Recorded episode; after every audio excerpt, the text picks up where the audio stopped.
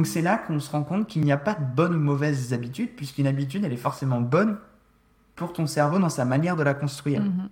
Attention, pépite. Dans cet épisode, j'ai l'honneur de recevoir Rémi qui va nous parler de routine, de minimalisme, de comment finalement les deux sont liés pour nous permettre de vivre une vie qui a plus de sens, une vie plus simple, plus agréable et qui peut-être nous ressemble un peu plus.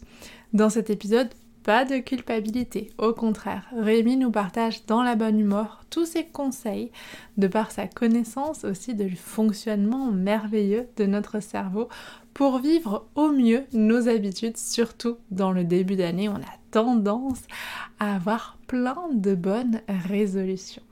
Je vous souhaite une très bonne écoute et avant de vous plonger dans cet épisode, si vous aimez ce podcast, n'oubliez pas de vous abonner, de le noter et de le partager aux personnes proches qui peuvent être intéressées. Merci pour votre écoute, c'est grâce à vous que ce podcast existe. Alors merci d'être là.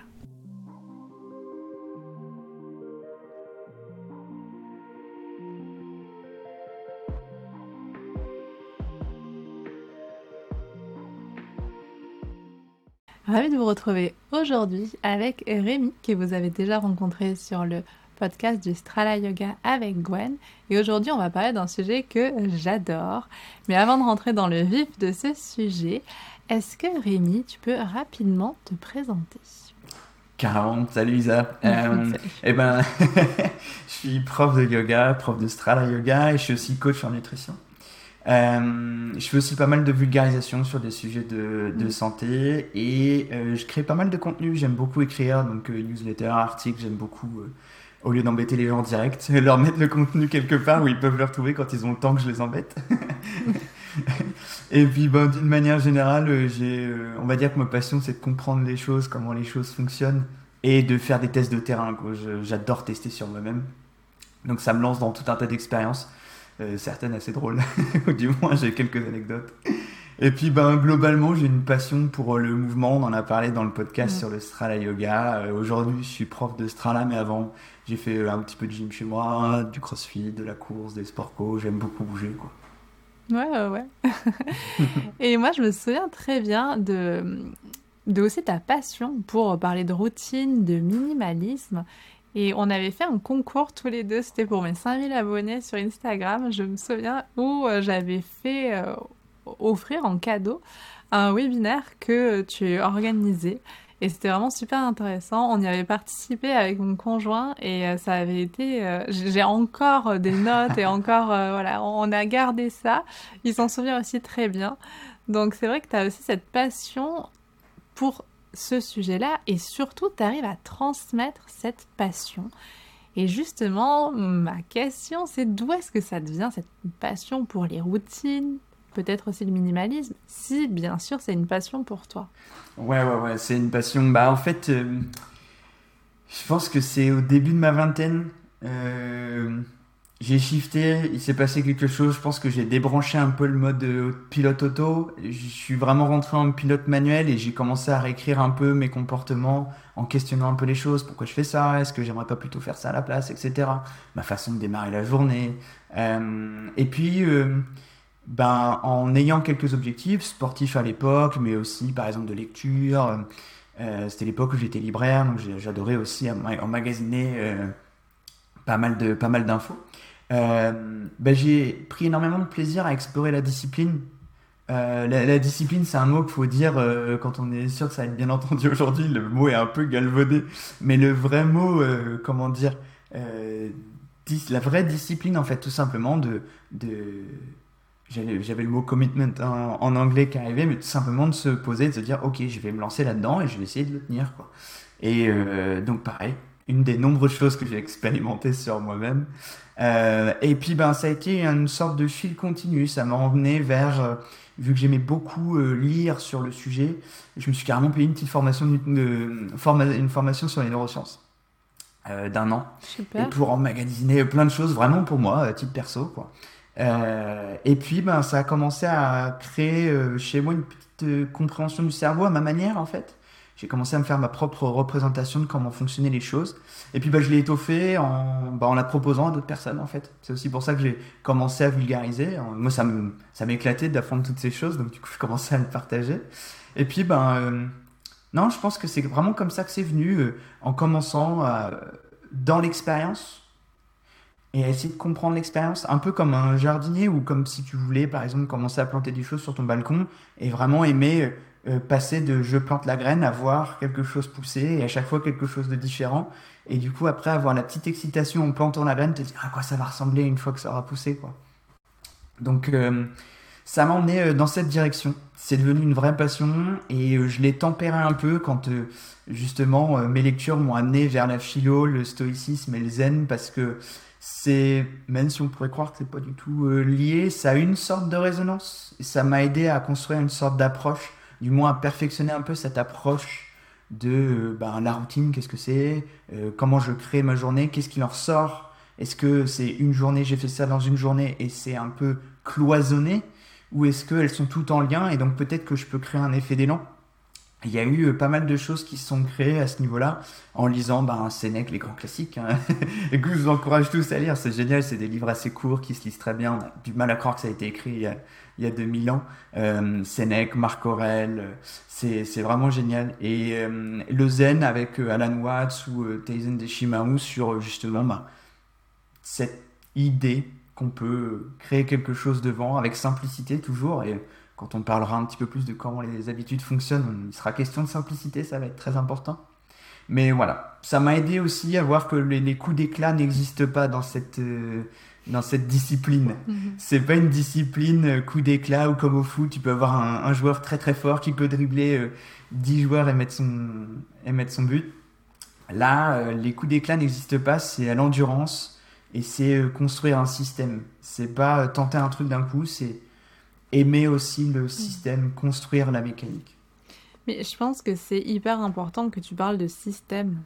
Parce qu'en fait, je sais pas, tu vas me dire si je me trompe ou pas, mais j'ai l'impression que peu importe l'habitude que tu essaies de prendre, même si c'est la meilleure habitude de la Terre, si ton système n'est pas prêt à l'accueillir, ça sert à rien.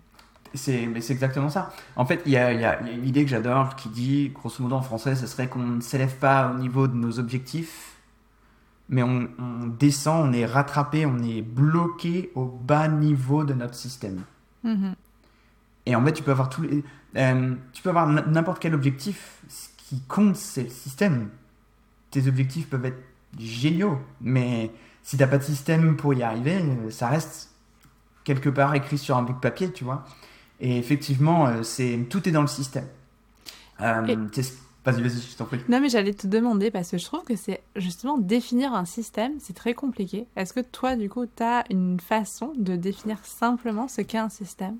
Euh, Pour moi, c'est ton mode opératoire. On pourrait aussi dire que c'est euh, comme la collection de tes petites habitudes, de, de comment tu fais les choses. Comment tu fais les choses. Est-ce que, par exemple, le matin, tu as un système Est-ce que, est que ton matin est ordonné? Mhm. Euh, est-ce que ton matin. Ah, et ça, ça veut pas dire, genre, est-ce que ton matin est ordonné? Non. non, ça veut dire, est-ce que ton matin est ordonné? Est-ce que tu fais tout le temps la même chose? Est-ce que tu as un socle sur lequel, comme avec des petits compartiments, sur lequel tu poses des choses et elles sont bien posées dessus Ou est-ce que qui va à l'impro? Ça peut être un peu ton système, entre guillemets. On mhm. pourrait appeler ça un système aussi. Mais c'est simplement ta marque à toi, ta signature. C'est comme ça que je l'expliquerai.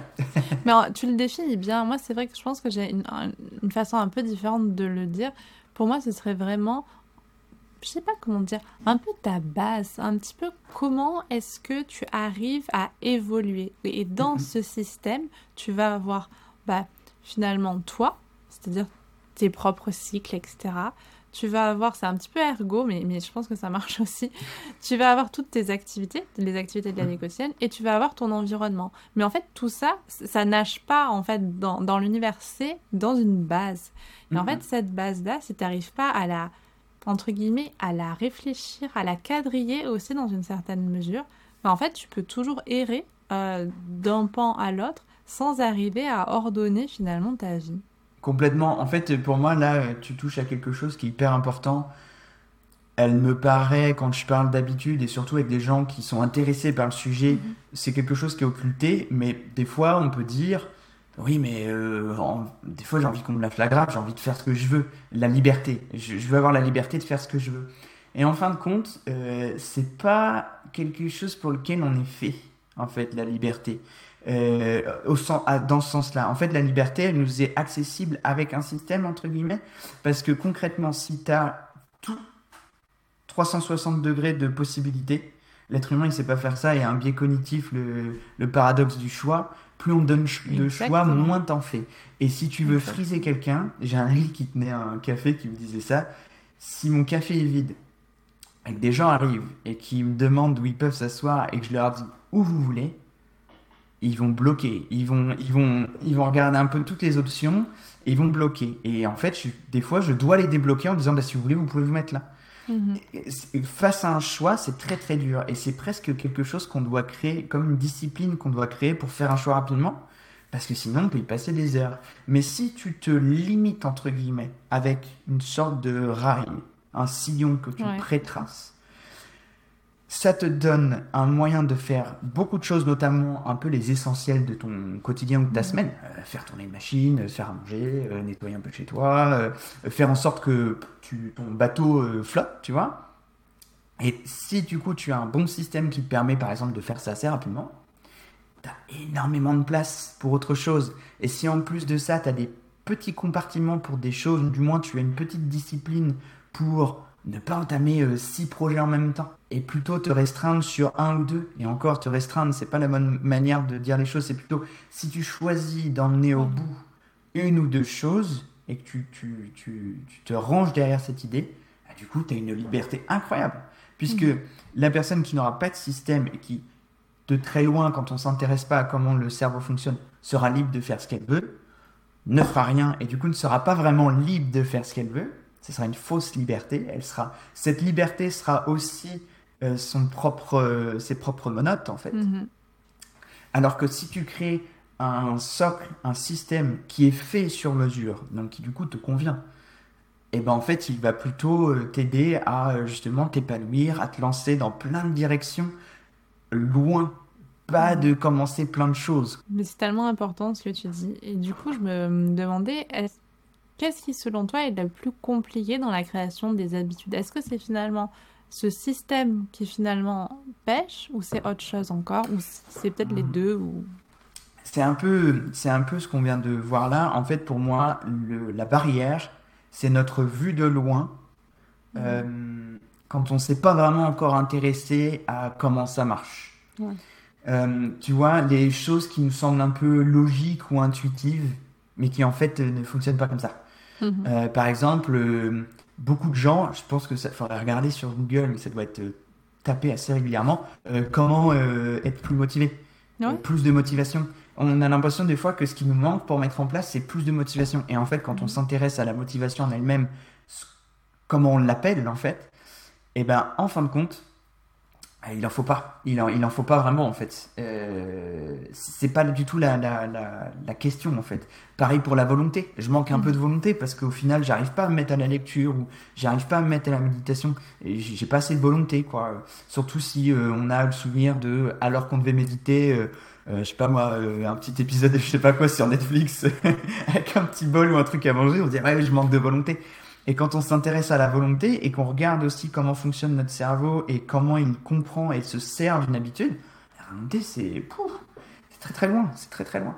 Donc en fait, pour moi, notre euh, principale barrière, c'est euh, ce qui nous semble logique de prime abord, alors qu'en fait, c'est un petit peu plus compliqué que ça. C'est-à-dire, est-ce que tu peux développer? Eh ben, par exemple, euh, on va dire que l'habitude. On va essayer de dresser le contexte de l'habitude. Voilà. Une habitude pour, notre, pour nous, notre cerveau, notre nous, notre nous c'est euh, grosso modo un moyen d'économiser de l'énergie. Mhm. Notre cerveau, il ne pense qu'à économiser de l'énergie et à obtenir les meilleures performances. Jamais dans la nature, parce que là, du coup, ça nous raccorde vraiment au côté très animal de l'être humain, au côté très intégré dans la nature. Dans la nature, il n'y a rien de superflu. Euh, tout a une utilité et tout est optimisé. Et donc notre cerveau, il se sert d'une habitude pour, en gros, quand il est souvent confronté a la même problématique, et ben en fait, au lieu de se dire, Hum, qu'est-ce que je peux faire, tenter un truc, des fois ça marche, des fois ça marche pas et tout, un coup qu'il a trouvé quelque chose qui marchait, et ben il l'automatise. Mhm. Euh, souvent, moi je parle des lacets. Parce qu'en fait, on s'est aperçu que lasser ses chaussures, pour la première fois, ça demande énormément d'énergie. Et que si on devait dépenser cette énergie-là à chaque fois qu'on lassait ses chaussures, bah, le matin, on serait assez vite fatigué. Mais tu pourrais, euh, tu pourrais venir m'embêter un peu et me dire oui, mais bon, ça, on apprend ça quand on est enfant, c'est normal, etc. Conduire. Si on devait conduire, là ce matin, euh, admettons que tu es allé au travail en voiture, si tu avais dû dépenser pour le trajet que tu as fait autant d'énergie qu'à ta cinquième leçon de conduite, tu serais arrivé au travail, tu aurais été séché, complètement euh, hors, hors, euh, hors, hors service, quoi. Donc, en gros, notre cerveau, il va automatiser une réponse qui lui semble correcte, intéressante, dont le résultat est optimal. Et comme ça, au lieu de, de vraiment ouvrir à tout un dossier, d'ouvrir plein de trucs, il a un petit fichier zip, très compressé. Et du coup, c'est bon, il a réglé le problème. Et c'est grâce à ça, en économisant cette énergie autant que possible, qu'on a pu avoir assez d'énergie pour développer notre monde d'aujourd'hui. Les, les technologies, les inventions, les, les systèmes. euh, on, on dit souvent on a inventé la roue, mais ne serait-ce que dans l'agriculture, des systèmes pour sûr. l'eau, etc. Donc c'est quelque chose qui est fondamental. L'être humain a besoin d'énergie. Il va être confronté très très très très très très souvent dans sa journée à des tâches qu'il a déjà faites. Il va Mhm. tout automatiser. Et donc maintenant, le truc c'est qu'il faut se questionner qu'est-ce qui est intéressant pour notre cerveau? Est-ce que notre cerveau, il s'y connaît en bien-être, en pleine santé ou quoi? Ou est-ce qu'il a envie de régler le problème tout de suite? Et c'est ce qui fait que par exemple, on va prendre des habitudes qui sont pas bonnes pour nous, comme euh, Mhm. euh, t'es un peu stressé en ce moment au travail, tu vas rentrer et manger un paquet de gâteaux.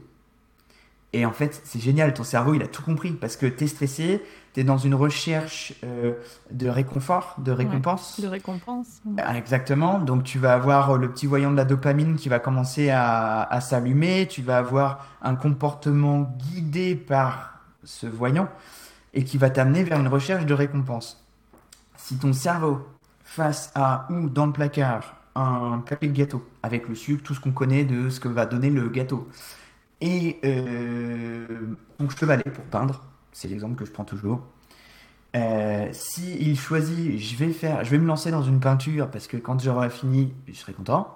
Et il a rien compris, ton cerveau, il est pas, il est pas bon du tout, tu vois, parce qu'il avait la possibilité de régler le problème avec trois cookies. Mhm. Trois- Et bien en plus, euh, ça aurait été cool, quoi. ça aurait pas été, euh, ça aurait, été- ça aurait pas été une, euh, comment dire, une souffrance de manger ces cookies, quoi. Donc c'est là qu'on se rend compte qu'il n'y a pas de bonnes ou mauvaises habitudes, puisqu'une habitude, elle est forcément bonne pour ton cerveau dans sa manière de la construire. Mhm. À aucun moment, ton cerveau va réussir à créer une habitude avec une réponse sous-optimale. C'est pas possible.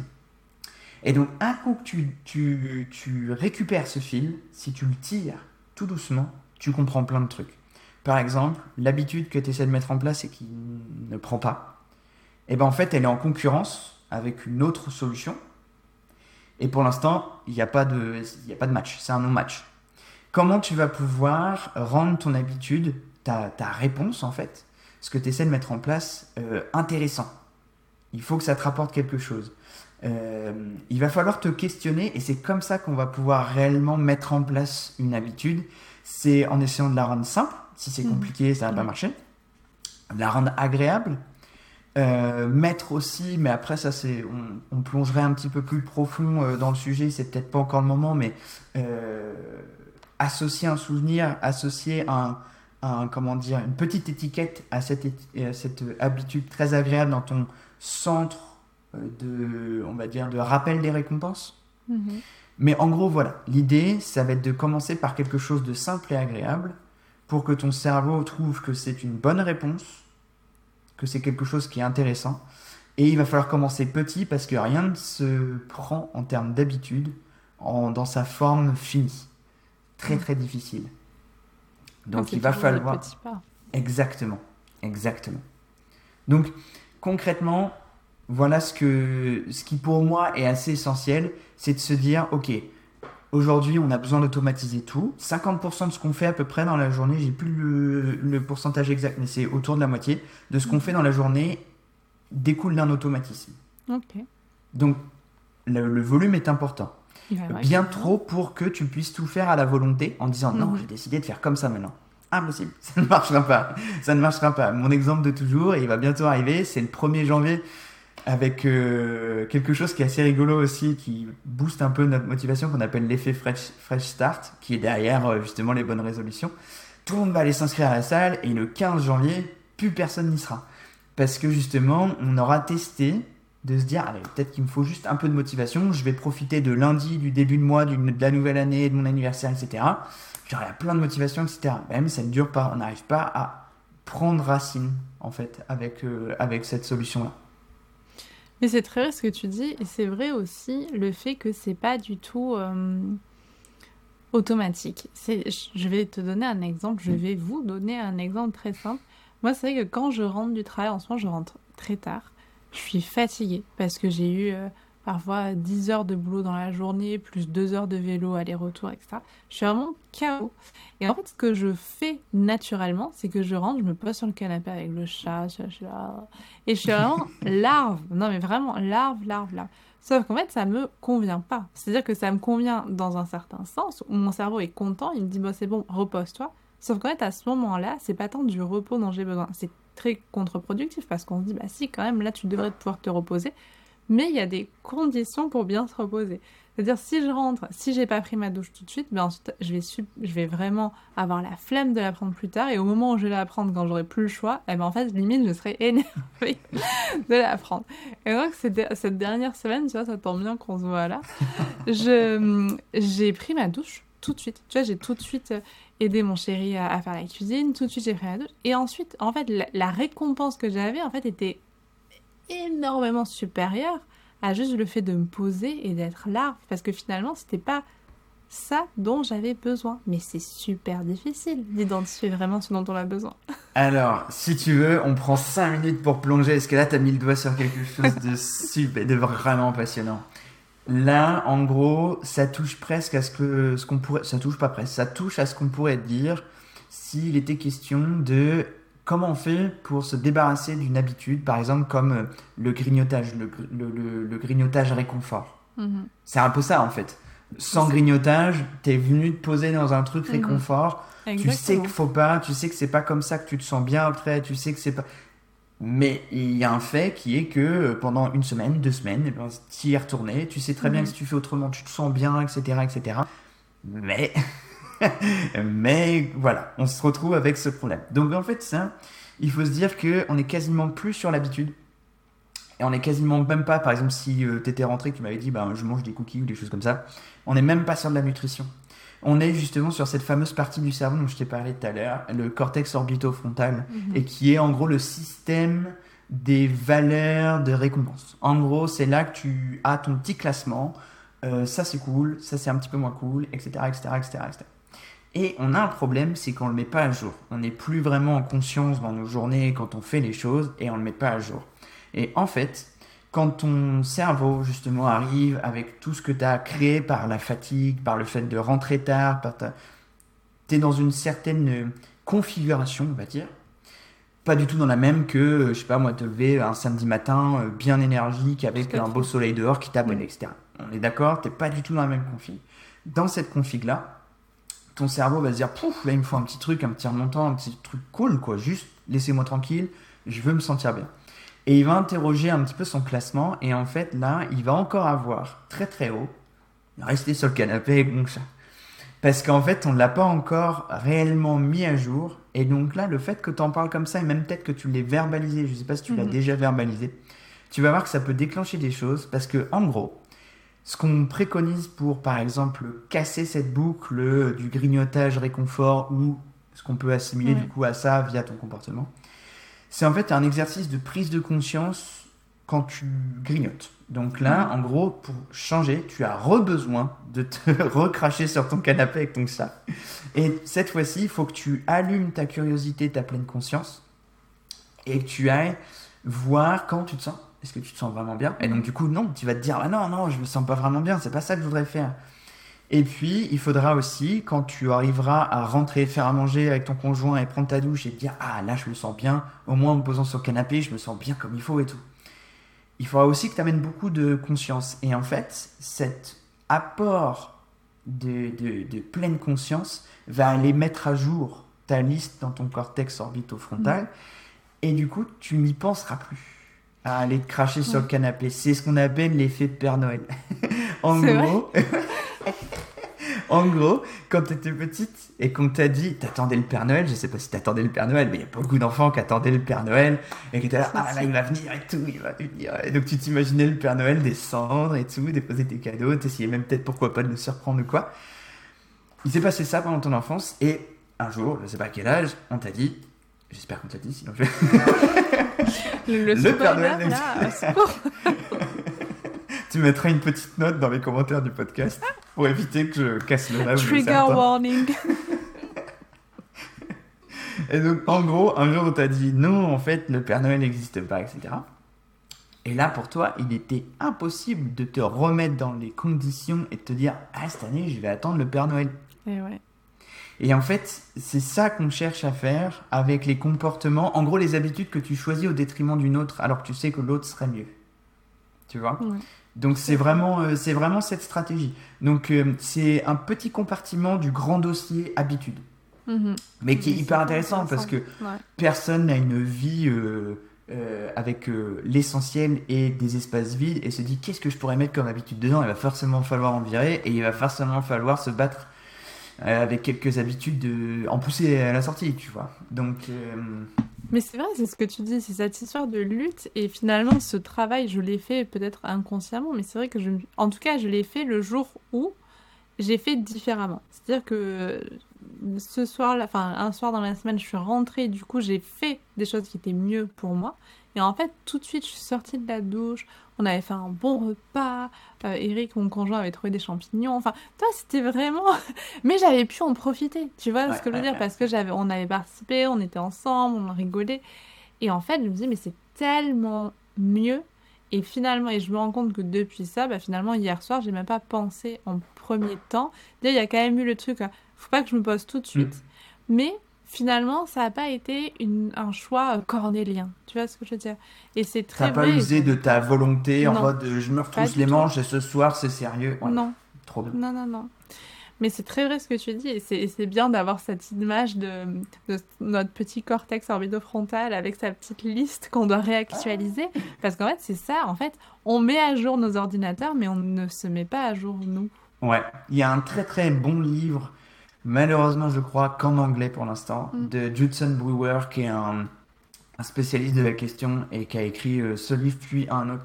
Le livre s'appelle, eh, même sur le titre du livre, je te le donnerai, on le mettra en note. Parfait. Il a écrit un excellent bouquin là-dessus euh, pour l'anxiété, mais ça Mm. s'ouvre à par exemple les comportements comme manger par réconfort, etc. Et comment les déconstruire, comment ils se sont construits et comment euh, ces comportements peuvent se déconstruire. Et justement, euh, c'est une ressource qui est extraordinaire, je trouve, pour ça. Euh, elle t'aide à vraiment euh, ben, créer cette prise de conscience. Et il a des exemples extrêmement pertinents, comme le paquet de chips que enfant, tu étais capable de t'engouffrer comme ça avant d'aller à la piscine ou d'aller jouer avec des copains. Clairement là, euh, je pense qu'à notre âge, si on se pose qu'on mange un paquet de chips entier et qu'après on va faire du sport ou qu'on va euh, Je pense qu'on va être un peu lourd. Et... Mais, Ouais. mais le truc, c'est que ce qui t'a dit, ce qui t'a fait dire, ouais, c'est une, bonne- c'est une bonne idée, mange un paquet de chips, c'est parce que quand tu es allé interroger cette liste, le paquet de chips, il était encore euh, là, un ouais. peu poussiéreux. La ligne était poussiéreuse parce que tu l'avais pas mise à jour, mais il était encore là. Et du coup, il y a un travail à faire pour mettre à jour, descendre certaines choses qui n'ont plus vraiment lieu d'être. Mhm. Euh, ça peut être aussi descendre des, des habitudes qui à un, à un moment étaient bonnes et ne le sont plus. Euh, souvent, pour parler de ça, on dit, euh, on parle de la cigarette. Mm. Peut-être qu'à un moment, quelqu'un va se retrouver dans une situation de stress, d'anxiété, avec des angoisses assez fortes, va se mettre à fumer et la cigarette va l'aider parce que on ne pourra pas aller contre les vérités de l'effet de la nicotine, du tabac, etc. On le voit sur le cerveau. Euh, et c'est d'ailleurs ce qui est malheureux, c'est que ça crée quelque chose de cool sur le moment. Ouais. Euh, et en fait, eh ben, à un moment donné, la personne n'a peut-être plus besoin de cette béquille. Mhm. Ça pouvait être aussi des cookies, ça pouvait être plein de choses. À un moment donné, cette personne, c'est bon, euh, la situation s'est allégée. euh, les choses sont plus calmes, plus douces, il y a peut-être plus besoin d'aide, et donc du coup il va falloir les mettre à jour les choses. Et se dire, est-ce que cette habitude elle est encore pertinente ou pas? Mhm. Mhm, Super intéressant. Et j'aimerais revenir sur quelque chose que tu disais, mais je pense que c'est quelque chose qu'il faut vraiment rappeler, cette histoire de simplicité au niveau des habitudes. Et, et c'est aussi lié un petit peu avec un sujet, j'aimerais qu'on en parle aussi, c'est le minimalisme. Pour moi, finalement, simplicité minimalisme, ça va ensemble et ça va aussi, finalement, dans la création d'habitudes ou de routines. Complètement, complètement. En fait, euh, comment on pourrait aborder le sujet Est-ce qu'il y a plein d'angles pour y aller? Mais concrètement, effectivement, à partir du moment où quelqu'un arrive dans le dur, a les mains dedans, euh, commence à titiller un peu ses mauvaises habitudes, à essayer de les pousser sur la sortie, par exemple en créant des frictions. On a dit qu'on allait vers ce qui était simple. Du coup, si tu veux te débarrasser d'une habitude, il faut essayer de créer des frictions sur la route. Si ta plaque de chocolat est tout le temps sur la table du salon, tu risques de développer une sacrée habitude. Et si jamais tu as envie de t'en débarrasser, ben, la première chose à faire, c'est de plus la mettre sur la table de la salon, de la table du salon. Et euh, mon exemple que je donne toujours, c'est d'aller le mettre dans le garage où tu as besoin de remettre tes chaussures, où il fait froid, tout en haut d'une étagère où il faut que tu montes sur une chaise. Parce que si tu as besoin de faire ça pour à chaque fois aller manger ton carré de chocolat, il y a un moment donné, tu vas dire, bon, peut-être manger une pomme, ou tu vois, tu vas, tu vas prendre une poignée de noix. Donc, il y a, quand on va commencer à rentrer dans le dur, une, pas une prise de conscience, mais on va commencer à vraiment comprendre comment ça fonctionne et se dire, ah oui, en fait, on fait constamment face à des choses qu'on doit simplifier pour que ça passe. Mm. Et euh, on a aussi le, le retour du temps qu'on a de dispo qui est euh, bah, pas forcément le retour le plus optimiste. on n'a pas forcément beaucoup de temps, vrai. tu vois. Donc c'est un retour qui dit oui, mais attention, t'as pas le temps de tout faire, etc. Et donc, je pense que au bout du chemin, forcément, il y a le minimalisme. Le minimalisme, pour toi en tout cas, tu, tu le décrirais comment Mais au-delà de le décrire comment, comment est-ce que toi tu décrirais ta relation au minimalisme? Euh, pour moi, le minimalisme, souvent on dit minimalisme et on pense objet. C'est vrai. Et pour moi, ça n'a pas forcément les objets, c'est Mm. un compartiment. Euh, le minimalisme, c'est aussi, euh, dans ma tête, simplement faire avec peu, parce que des fois, on a juste besoin de peu. Et euh, du moins, de pas trop chercher le superflu. Donc, euh, il faut définir ce qui est superflu.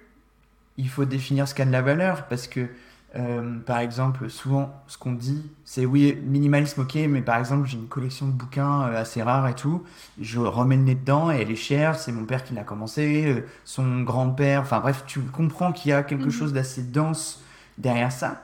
Et ben en fait, la question c'est est-ce que ça t'apporte quelque chose? Ah bah oui, oui, oui, oui. Et bah stop, n'y touche pas en fait. C'est pas superflu, ça t'apporte quelque chose.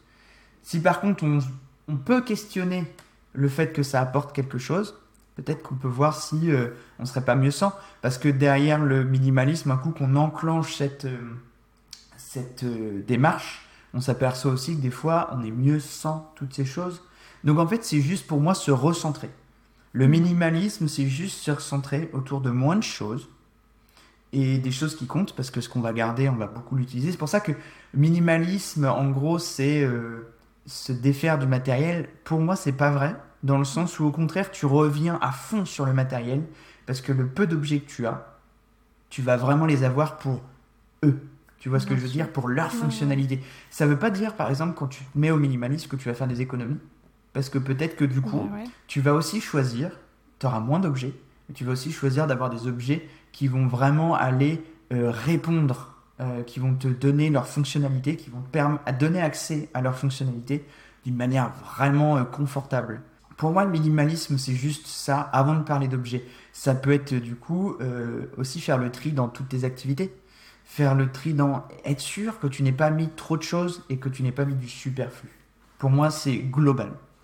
Mais du coup, c'est hyper intéressant parce que là, finalement, ce que tu nous décris, tu vas me dire si je me trompe, mais j'ai l'impression qu'en fait, si on chemine un petit peu dans cette idée de minimalisme, de revenir à l'essentiel, de se débarrasser du superflu, finalement, on peut arriver à créer un système qui est beaucoup plus sain, ou en tout cas beaucoup plus simple pour accueillir de nouvelles habitudes.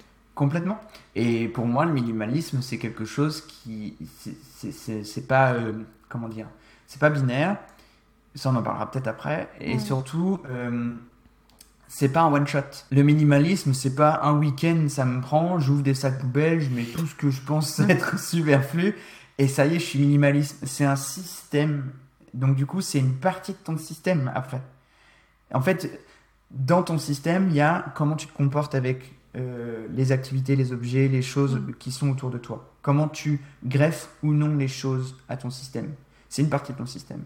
Et donc du coup, euh, il va falloir après ce tri, si tu décides de faire un tri, créer une sorte de filtre.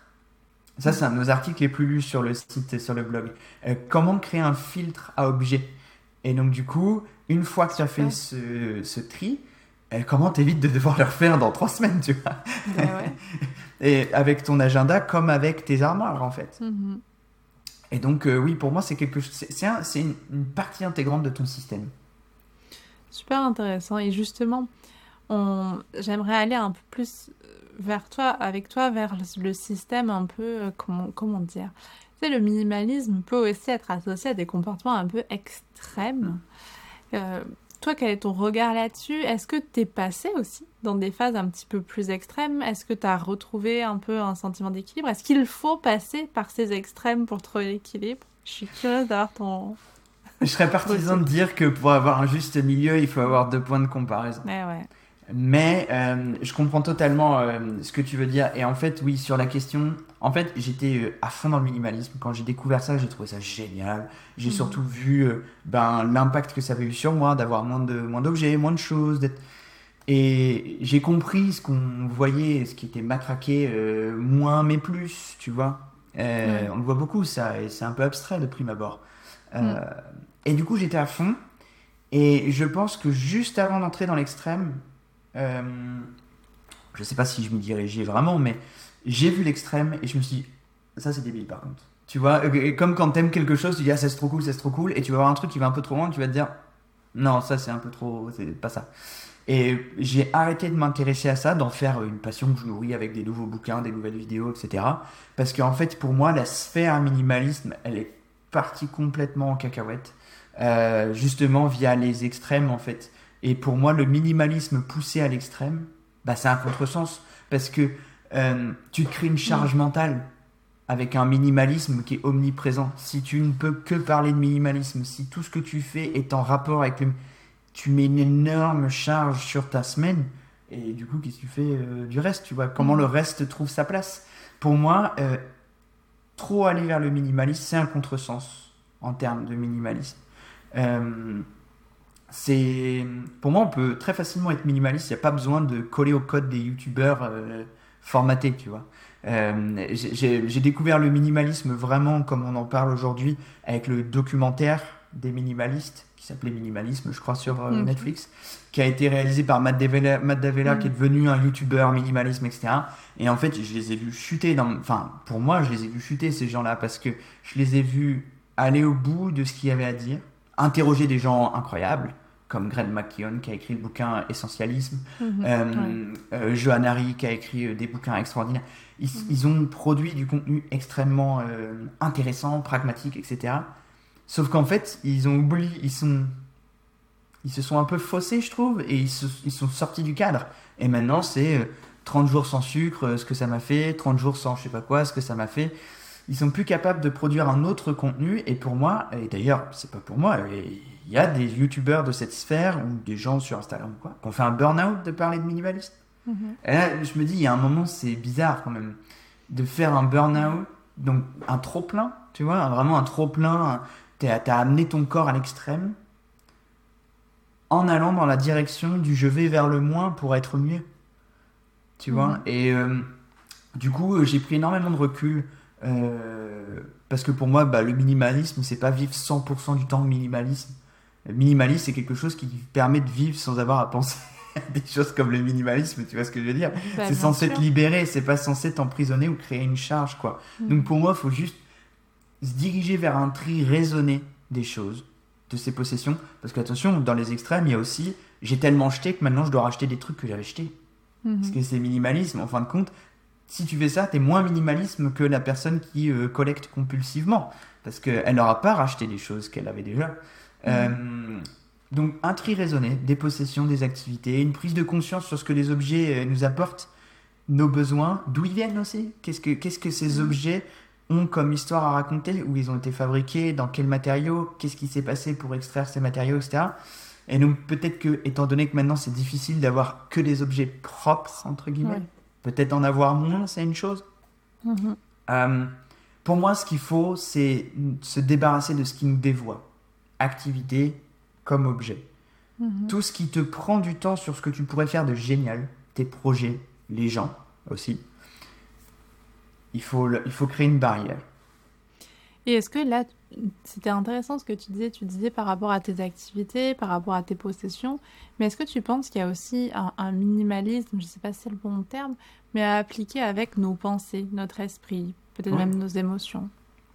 Euh, alors la partie émotion, je dirais qu'elle est compliquée puisqu'on Mm. est vraiment tous branchés différemment vis-à-vis de ça et c'est assez dur de toucher à la question des émotions, faire du tri, je devrais pas ressentir ça ou ça ou j'aimerais plus. Enfin, mais par contre, euh, je trouve ça intéressant de les intégrer dans le peu que tu gardes Mhm. puisque l'idée c'est de garder un peu qu'on emmène au bout, euh, garder, euh, garder ce peu et en faire quelque chose, écrire dessus, euh, réfléchir dessus.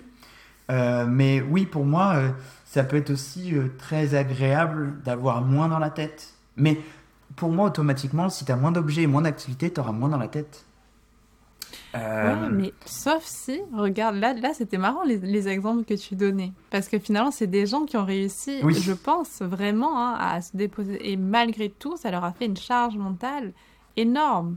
Donc c'est vrai que je pense qu'il faut être hyper vigilant sur tous ces plans, exactement comme ce que tu viens d'expliquer. Oui, oui, oui, ben, pour moi, euh, chercher à voir peu et chercher à comprendre le peu et à comprendre l'intérêt du peu, en soi, peut créer une barrière au trop-plein. C'est ça. Euh, cultiver un petit peu le peu euh, dans des lectures. Par exemple, pas forcément besoin d'écrire ou de se questionner euh, tous les matins pendant son café, Mm. tu vois. Mais euh, pour moi, le zen encourage au minimalisme directement au-delà de l'objet pour l'objet, mais au-delà de l'objet, Mhm. des, des, hum, des philosophies comme le stoïcisme aussi, puisque l'idée, ça va être, par exemple, dans un premier temps pour le stoïcisme, la dichotomie du contrôle, se euh, différencier ce qui est en notre pouvoir et ce qui ne l'est pas, Mhm. et euh, commencer déjà à lâcher un petit peu de laisse sur ce qui n'est pas. Chose extrêmement facile à Mais dire. c'est- ouais, mais c'est ce que j'allais te Mm, dire. mais- Le manuel des Pictet, par exemple. Ah, a ri- Non, mais voilà, il n'y a rien de plus simple à lire. Vraiment. Mm, mm, mm. Tu lis, c'est simple, c'est limpide, c'est tout ce que tu veux. Mais à appliquer. Ah, pour moi, c'est la puissance. Pour moi, c'est la puissance de, de ce manuel. Euh, les méditations de. Pour moi, il y a trois bouquins à lire absolument. Manuel d'épithète, il est court, c'est point Mm. par point, c'est extraordinaire pour ouvrir, picorer et refermer. C'est pas quelque chose qui se lit euh, 20 pages par-ci, 20 pages par-là Mm. le soir. Ah, euh, je déconseille de faire ça. Euh, les méditations de Marc Aurèle en français, ça doit être penser pour moi-même ou penser Oui. à moi-même C'est pensé pour moi-même, je crois. Mm. Extraordinaire à lire avec un recul. Autant pour. euh, je trouve que pour euh, le manuel d'épithète, on sent pas trop la différence. Les méditations de Marc Aurèle, on sent un petit peu qu'il y a 2000 ans d'écart. On sent Oui. aussi qu'on parle pas de n'importe qui. Mm, Marc Aurèle, probablement l'homme le plus puissant de l'histoire de, Mm. de l'humanité, avec euh, des capacités, je pense, hors normes. Donc, ce qu'il va réussir à trouver, ok, c'est difficile. voilà, faut juste garder ça en tête. Et euh, les lettres à Lucilius de Sénèque Oui. extraordinaire. Et euh, en fait, pour moi, c'est puissant parce que c'est facile à comprendre, Mhm. c'est hyper dur à intégrer et euh, c'est graduel. C'est-à-dire qu'en gros, c'est un bouquin qui est cool et pragmatique dès le début, mais qui te donne une durée de vie incroyable parce que t'as pas fini d'avoir une occasion d'être un petit peu plus stoïcien, stoïcienne dans ta journée, tu vois. Mhm. Euh, c'est une, c'est une relation. hein. Euh, pour, moi, j'ai vraiment une relation avec Ouais. le stoïcisme. Il y a des fois, je m'y rapproche. Des fois, je fais une pause. Des fois, j'y retourne. Parce qu'il y a des choses qui sont OK. Euh, T'arrives petit à petit avec cette dichotomie du contrôle à euh, ne plus trop t'en faire pour des choses. Tu, tu te dis, effectivement, c'est hors de mon contrôle. Je vais plutôt essayer de faire tout ce que je peux dans les zones où, visiblement, j'ai 100% du résultat entre mes mains. Euh, tu vas y arriver. Il y a des moments où tu vas je pense te faire leurrer. Moi, ça a été le cas, te faire leurrer en disant c'est bon, c'est bon, j'ai compris, c'est rentré, je l'applique et tout. Et puis, ben, je sais pas, moi, tu vas perdre quelqu'un.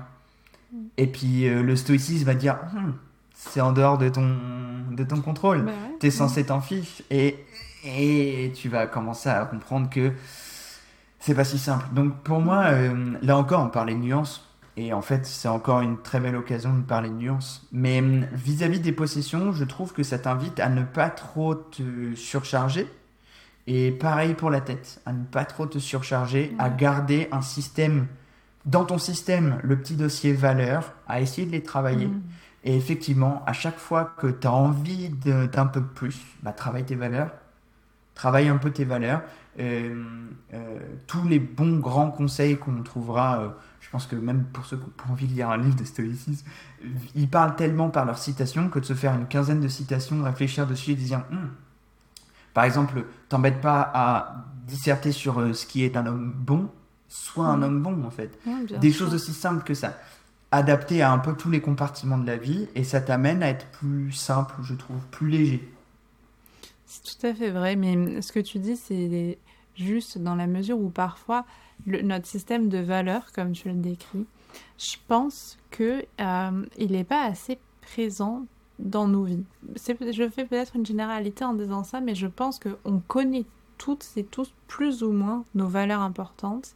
Mais par contre, est-ce qu'on vit tous plus ou moins en accord et en lien avec nos valeurs? Bah, Parfois pas. Et je pense que c'est quand ce lien en fait se coupe que nos habitudes deviennent moins faciles à mettre en place, qu'on accumule, qu'on consomme, soit des cookies, soit du divertissement, soit des fringues, peu importe, mais en fait qu'il y a quelque chose qui commence à dérailler un petit peu. Pour moi, c'est exactement ça. Euh, après, on pourra pas dire, ça serait très simple de dire notre période est compliquée à vivre, etc. On n'a pas vécu celle d'avant, on n'en sait rien de celle d'après. Mais dans, à notre époque-là, concrètement, euh, notre monde moderne, il nous fait un peu une clé de bras si on a des valeurs et qu'on est très euh, accroché à nos valeurs. Il y a plein de choses qu'on fait, ben, je sais pas, moi, on te, on te dit de manger ça. Hein. Tu manges du quinoa, on me dit, ah, t'as vu d'où il vient ton quinoa? T'as vu ce que ça crée d'exporter du quinoa pour les Occidentaux, etc. Et en fin de compte, ça, ce, ce, ce, ce petit logiciel-là, on va pouvoir te lancer sur absolument tout ce que tu vas faire. Mm. Absolument tout ce que tu vas faire. Donc, c'est assez compliqué et pour moi, il faut absolument se créer son propre il faut y penser. Il faut allumer ce petit, ce petit compartiment de la maison.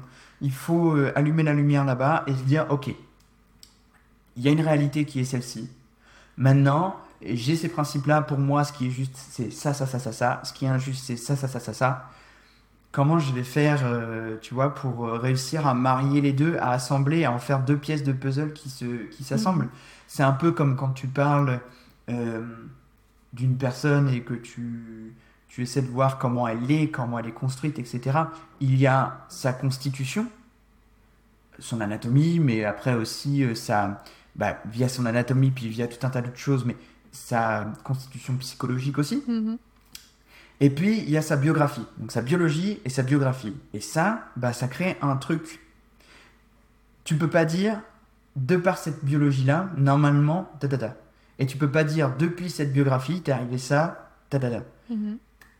Es obligé, c'est entremêlé. Et pour moi, il faut un peu la même chose. Par exemple, tu peux avoir une constitution qui t'amène à aller plutôt dans une direction que dans une autre, euh, à euh, essayer de moins manger parce que du coup, par ta constitution, tu mangeras trop, ou inversement, etc. Mais aussi, via ta biographie, t'es arrivé des choses qui fait qu'en fait, avec la nourriture, tu as développé tel. Il va falloir associer les deux. Euh, t'es pas juste de l'ADN, et t'es pas juste un espèce de, comment dire, de résumé qui commence à ta naissance et qui s'arrête aujourd'hui. Mhm. Tu es le mix des deux. Et du coup, pour moi, c'est pareil. Tu as tes valeurs, tu as le monde aujourd'hui et ce qu'il te permet. Par exemple, euh, si tu vis dans une maison, si tu fais le calcul du nombre d'êtres humains euh, sur Terre, tu te rends compte qu'on peut pas tous vivre dans une maison. Et donc, mais est-ce que ça veut dire qu'il va falloir que tu fermes la clé, que tu partes avec ton, tes, affaires sur le dos et que tu ailles te mettre euh, au-dessus de quelqu'un d'autre ou en dessous de quelqu'un d'autre juste pour ça? C'est. Pour moi, il faut avoir conscience de ces choses-là. Et effectivement, comme tu dis, à partir du moment où il y a une souffrance qui naît de ça, effectivement, tu peux très facilement être en rupture et partir glisser au niveau de tes habitudes. Ouais, ou même au-delà des habitudes, je crois, mais tu sais, tout ce qui est souffrance au travail, et je le vois beaucoup, il y a eu le, Comité consultatif national d'éthique qui, fin 2022, a fait un rapport par rapport à la souffrance au travail des soignants, tu sais, par rapport à l'après-Covid, etc. Et en fait, une, énorme partie, je crois que 50% des, des, soignants qui avaient été interrogés, disaient qu'en fait, il y avait un conflit de valeurs tellement fort entre eux, les valeurs pour lesquelles ils avaient choisi le métier. métier presque une vocation. T'es soignant, on te demande que ce soit une vocation. Moi, c'est ce que je vois tous les jours à l'hôpital. Hein. Ça doit être une vocation. Ce qui est terrible parce que c'est pas parce que c'est ta vocation que tu dois tout accepter. Ça, c'est encore un autre sujet. Mais et ensuite, ce que le système de santé t'impose parfois de faire, en fait, ce conflit de valeurs est tellement fort que c'est exactement ce que tu décris. En fait, il y a une souffrance et il y en a certains qui préfèrent partir et on s'est rendu compte que c'était tout corps de métier confondu. C'était vraiment médecin, comme infirmier, comme aide-soignant. Et ça, en fait, c'était quelque chose un peu inédit, mais à la fois tellement important à reconnaître pour pouvoir peut-être essayer de changer des choses et remettre les valeurs, parce que finalement les valeurs, c'est aussi ce qui nous lie les uns aux autres. Mm, mm. Complètement, le sens en fait. Euh, J'ai beaucoup lu euh, Victor Frankl. Je connais pas du tout. Euh, alors, c'est Man's Search for Meaning. Ah, bah, j'ai déjà entendu parler. Ouais, À lire absolument. Mhm. Et euh, donc concrètement, c'est un psychiatre qui s'est retrouvé dans les camps. La première partie de ce mhm. livre, c'est son expérience dans les camps. La deuxième partie, c'est une sorte de pitch, de résumé de sa thérapie, de son paradigme. Et pour lui, tout passe par le sens. Et il a de très beaux... Alors, il a des explications passionnantes dans son bouquin, et il a aussi de très beaux exemples. Et en fin de compte, pour lui, la souffrance vient d'un manque de sens. Mhm. D'un manque de sens. Et que, en jouant sur le sens, tu peux mieux vivre de certaines choses en fait, en modifiant ce bouton sens, tu peux changer un peu comme si tu changeais le filtre de tes lunettes. Et effectivement, le sens aujourd'hui, euh, c'est, on est peut-être dans une crise, du, on est dans une crise de beaucoup de choses, mais, on est dans une crise du sens. Euh, moi, j'avais trouvé ça dingue de voir dans une période aussi incertaine que, que, que celle d'aujourd'hui, euh, des démissions en masse. Ben Pour moi, ça n'avait pas de logique parce que parce que c'était le moment le plus incertain qui soit où euh, aujourd'hui même en CDI ne t'accorde plus un prêt euh, euh, et, et, malgré tout il y avait des gens qui, qui partaient de tous tout, les secteurs. Et en fin de compte oui tu, tu l'as très bien dit et c'est pas ça concerne pas que les soignants.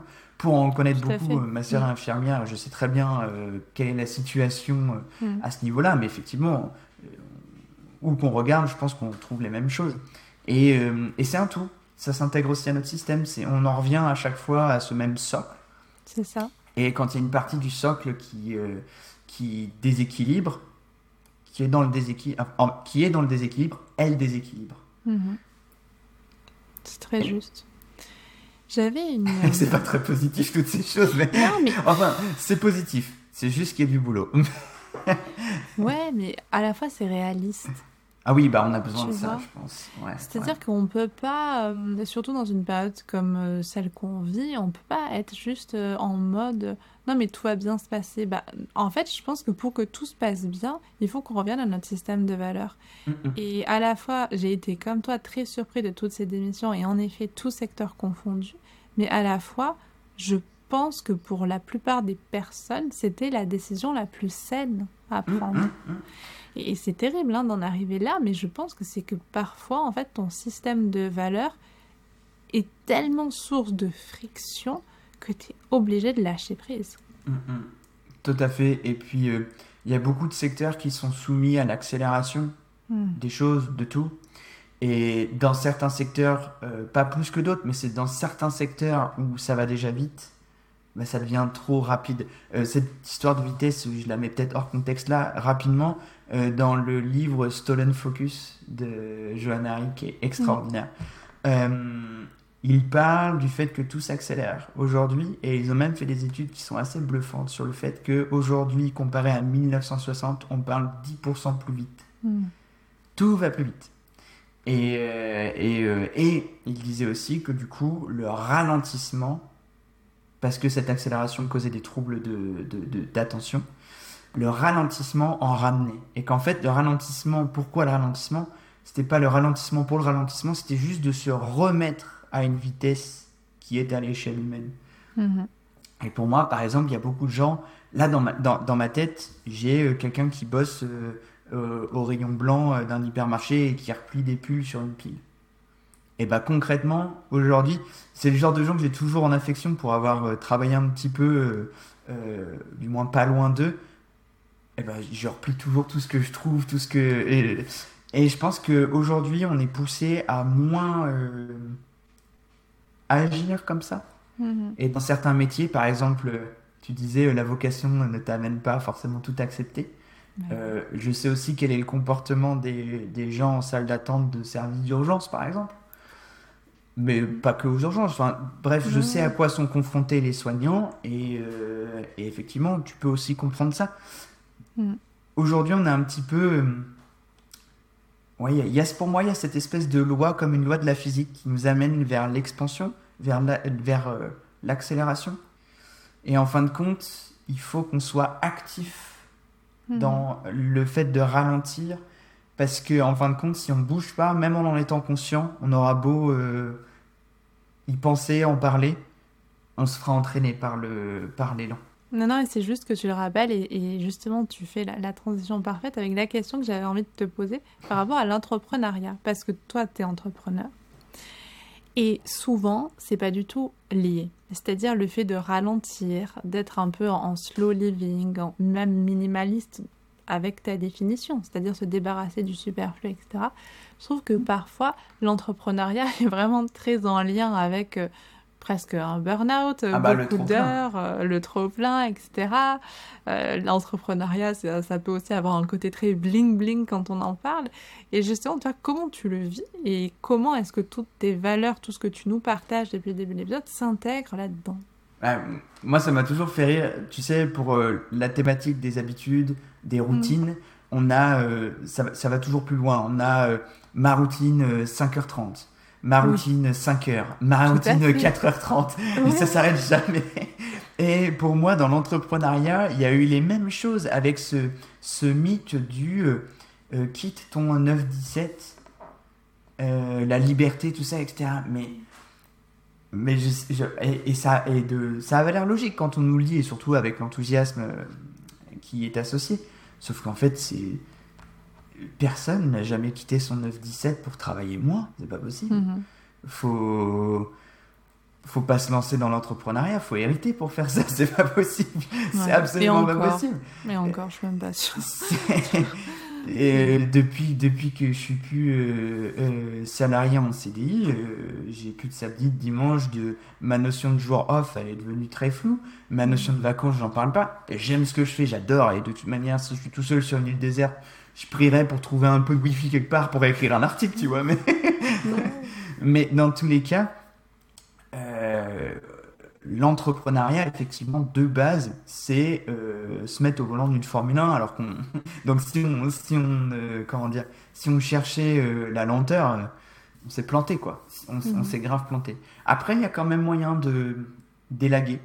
Gwenet, incroyable là-dessus. elle arrive toujours à faire peu, mais le truc qui fait que ça, ça, comment dire, que ça marche et que et que ça crée un résultat.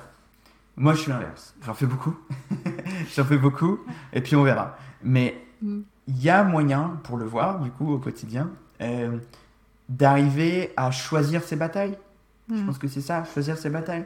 Et le truc qui est dur, c'est que quand on est à son compte, ben on se dit, je vais tout faire, je vais essayer ça, je vais essayer ça, je vais essayer ça.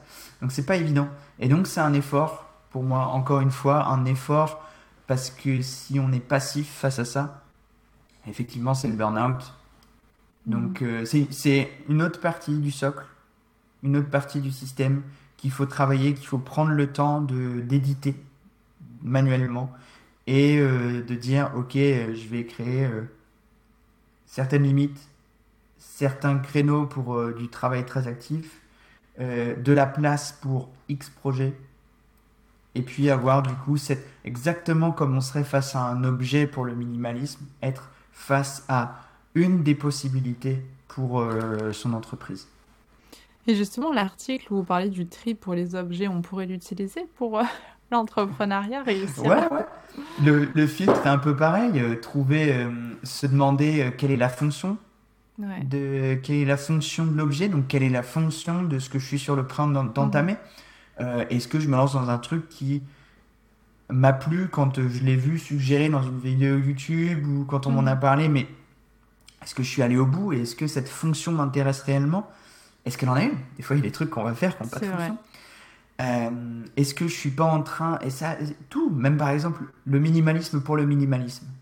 Eh ben tu peux aussi gérer ton entreprise pour gérer ton entreprise. Tu peux te retrouver Mhm. à plus passer de temps dans ta gestion de ce que tu vas faire que dans le faire. Ouais. euh, t'es fan de Notion je le sais Euh, Notion je trouve c'est un danger quand t'aimes bien Notion parce que tu pourrais en fait passer ta vie à éditer ton Notion et euh, Mais sans après, réellement euh, t'en servir pour ce à est censé vrai. Moi, j'ai. Alors, ça, je suis fan. C'est c'est un outil que j'utilise au quotidien, ça, j'ai pas de souci là-dessus. Mais par contre, c'est vrai que j'ai vraiment euh, vu le piège que tu décris. Et c'est-à-dire qu'à un moment, j'ai arrêté d'éditer. Il est très moche, mon Notion. Mais vraiment, non, mais tu vois, il y a pas de, j'ai pas de problème là-dessus. Jamais je pourrais vendre des templates euh, Notion comme certains youtubeurs font. Et jamais j'en ai acheté non plus parce que finalement, j'en ai pas l'utilité. Moi, en fait, la seule chose que je trouve super pratique dans ce système, c'est que ça me permet d'organiser un petit peu. Tu vois ce que je veux dire? C'est-à-dire, ça me permet d'avoir un système. Et là, en plus, récemment, j'ai découvert un truc je pense existe depuis très longtemps, mais pour dire à quel point je suis pas assez geek euh, là-dessus. Et en fait, je me suis rendu compte que c'était super pour juste classer. Moi, je, je- tu sais, je pense à des choses qui sont un peu grosses, du genre j'ai des gros projets, mais tous les gros projets, ils se divisent en petits projets. Et moi, je peux avancer qu'en petits projets, sinon je, je suis trop démoralisée, je sais pas comment dire. Et en fait, j'ai trouvé que c'était tout à fait possible d'avoir mon gros projet, ensuite mes petits projets. Et, et ça, en fait, ça, ça m'a, ça m'aide énormément. Mais comme tu le dis très bien, c'est-à-dire que dès qu'on on a un, je sais pas comment dire, dès qu'on commence à avoir une application pour gérer sa vie, qui commence à prendre plus de temps à gérer l'application que tu gères ta vie, c'est qu'à un moment, il y a un problème. Exactement, c'est comme le bullet journal, tu vois. Le bullet journal, il y a plein de gens qui m'ont dit quand je leur en parlais Ah non, mais j'ai pas le temps. Et dans ma tête, je me dis Oui, mais ce truc est censé t'aider euh, à gagner du temps, en fait. Mhm. Mais là, il y a, il y a quelque chose qui est né du bullet journal, qui a été pensé par quelqu'un qui avait des troubles de l'attention et euh, qui s'est créé un outil qui lui a sauvé euh, concrètement euh, Mhm. son système d'organisation et sa productivité. Il y a un outil pragmatique et maintenant il y a presque, je dirais, une catégorie dans l'art créatif, dans, dans, le, dans les travaux créatifs. Tout à fait. Et en fait, c'est deux choses différentes.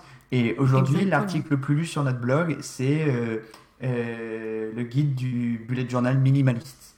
Mhm. Et il est trouvé, je regarde, euh, par euh, des gens qui tapent bullet journal simple, Mm. bullet journal rapide. Et effectivement, euh, plus t'en as, plus t'en uses, je pense. Et du coup, euh, le mieux, c'est d'en avoir peu. c'est d'en avoir peu, d'avoir quelque chose de simple. Et d'avoir aussi cette sorte de discipline pour te dire, bon, non, je suis quand même là pour bosser. Tu allumes Notion pour euh, savoir ce que tu dois faire aujourd'hui. Tu dis, ah oui, ça fallait que je le place là et tout. Faut que tu te dises que c'est trois minutes, quoi. Sinon. euh, C'est ça. Mais sinon, c'est pas possible. Enfin, Mais Moi, je on- sais la- là. Vas-y, vas-y, je t'en prie. Non, non, mais j'allais Euh. te dire, moi j'ai juste fait mon, mon tableau et puis une fois qu'il est fait, je n'y touche plus. De temps en temps, je réorganise deux ou trois trucs. Grosso modo, ça m'a pris, je pense, une demi-heure, tu vois, pour classifier. D'abord papier, crayon. Je pense qu'on fait une heure en tout pour vraiment réfléchir à quelque chose qui me convient. J'ai fait ça en août. Euh, on est en. Je ne sais pas si je donne la date. Si je donne la date. On est fin novembre. Je n'y touche plus. Enfin, tu vois, je n'y ai jamais plus Ouais, ouais, retouché. Euh, pour moi, tu as réussi quelque chose euh, qui est pas évident. Qui est pas évident et qui nous guette un peu tous, puisque concrètement, les objets sont là pour nous attirer et nous capter. Souvent, ce que je dis, c'est que euh, dans nos salons, il se joue une bataille pour notre attention. Hmm. qu'il y a beaucoup d'objets qui la réclament et que ces objets, euh, rien n'est anodin. Le moindre composant de l'objet, esthétique comme euh, fonctionnel, a été pensé pour gagner cette bataille de l'attention contre les autres objets de notre salon. Et c'est vrai pour tout, c'est vrai pour chaînes, c'est vrai pour à peu près tout, tout ce qu'on va utiliser euh, aujourd'hui. Et c'est aussi pour ça que le minimalisme est intéressant. C'est qu'il nous épargne euh, une fatigue. Sur le blog, toujours, j'ai beaucoup, j'ai beaucoup écrit sur le sujet. sur le blog, on a un article qui est euh, Pourquoi faire du tri peut éviter la surcharge, la fatigue à la maison.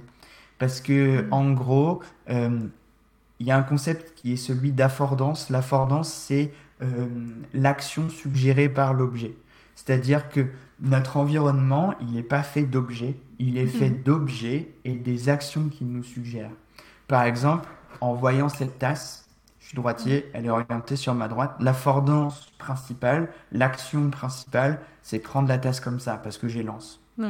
Euh, il y en a une autre qui est prendre de la main gauche, mais vu que je suis droitier, elle est plus basse, elle est presque transparente.